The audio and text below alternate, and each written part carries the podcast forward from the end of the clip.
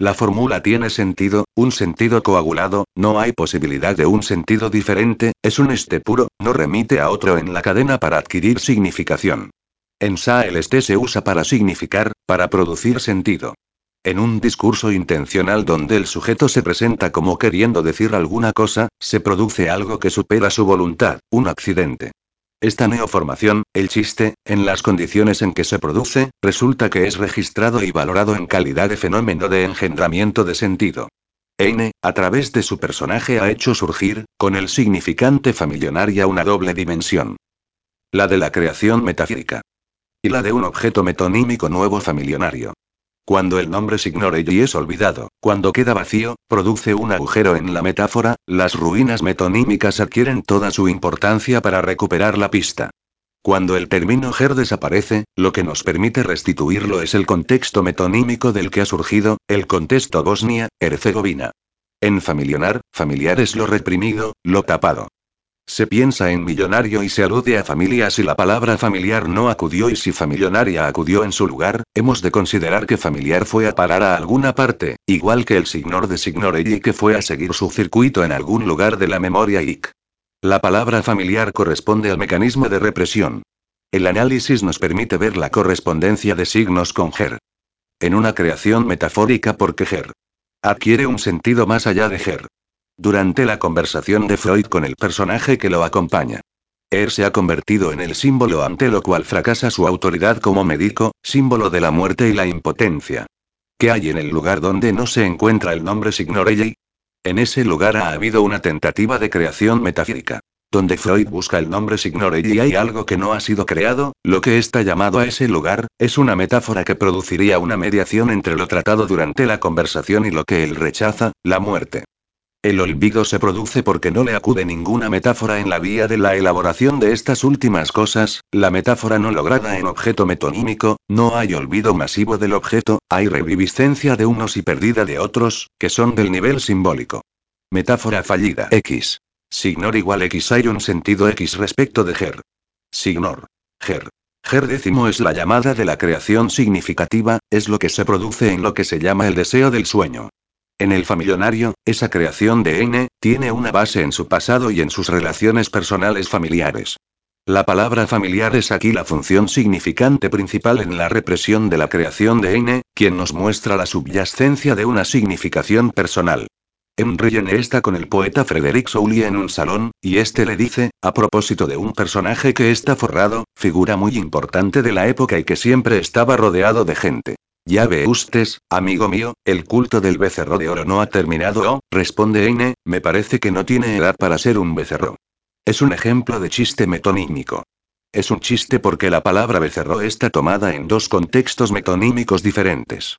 No añade nada a la significación del chiste, darle su sentido, o sea que el personaje es una res. If el becerro de oro la metonimia es el punto fundamental donde puede producirse ese algo nuevo y creativo como es la metáfora. No habría metáfora si no hubiese metonimia. Souli apela a Henry como testimonio en calidad de otro. Al principio del chiste siempre se produce esta llamada al otro como lugar de la verificación. El lugar de A, es el lugar de los usos y de la metonimia. Si bien becerro de oro es una metáfora, está gastada, ha pasado al lenguaje, es el lugar común que Uli envía al lugar del mensaje por el camino de alfa, gamma clásico, es decir, hay devolución del mensaje al código, es decir, que en la línea de la cadena significante y en cierto modo metonímicamente, el término es tomado en un plano distinto de aquel en el que fue emitido. Es en la metonimia donde situamos la dimensión primordial y esencial del lenguaje humano que se encuentra en oposición a la dimensión A del sentido. El chiste y su relación con el IC. ¿Por qué Freud se interesa por el chiste? Freud leía a Litz, quien escribía sobre la psicología y la estética. Uno de sus libros era lo cómico y el humor. Flies le señala en una carta, que muchos sueños narrados en la interpretación de los sueños, parecían chistes. Freud le contesta que él mismo había encontrado algunos descuidos.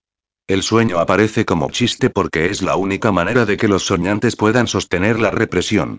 El chiste se relaciona con la censura más el placer y tiene carácter social. La regresión de la hilación de pensamiento hasta la percepción falta sin duda en el chiste, en cambio coincide en otros dos estadios de la formación del sueño.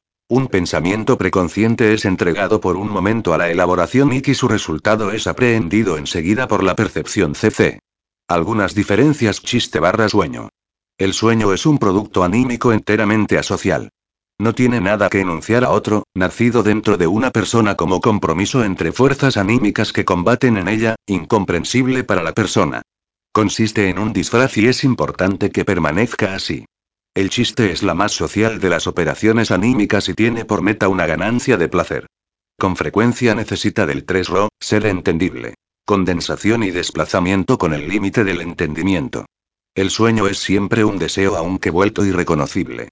El chiste es un juego desarrollado.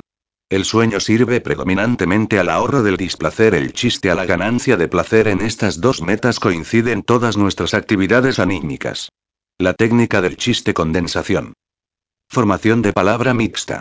1. Familionario el me trato como a uno de los suyos, por entero familionariamente. 2. Todos los italianos bailan mal, no todos buena parte. Con modificación leve. 1. He viajado con Tete a Bete. Quiere decir que ha viajado frente a frente con X y X es una mala bestia. 2. Tiene un gran futuro detrás suyo. El hombre ha tenido delante suyo un gran futuro que ahora ya no cuenta. Reemplaza delante por detrás, su contrario. Desplazamiento. 1. Cierto matrimonio tiene un buen pasar. En opinión de algunos el marido debe haber ganado mucho y con ello se ha respaldado un poco, mientras otros creen que su esposa, se ha respaldado un poco y luego ha ganado mucho. Transposición de las dos frases. 2. Su antisemitismo me era conocido, su antisemitismo es para mí algo nuevo. 3. Estudiante maestro yo caigo, usted cae. Confundía un nombre con el verbo caer. 4. ¿Cómo anda? Preguntó el ciego al paralítico, como usted ve respondió el paralítico al ciego.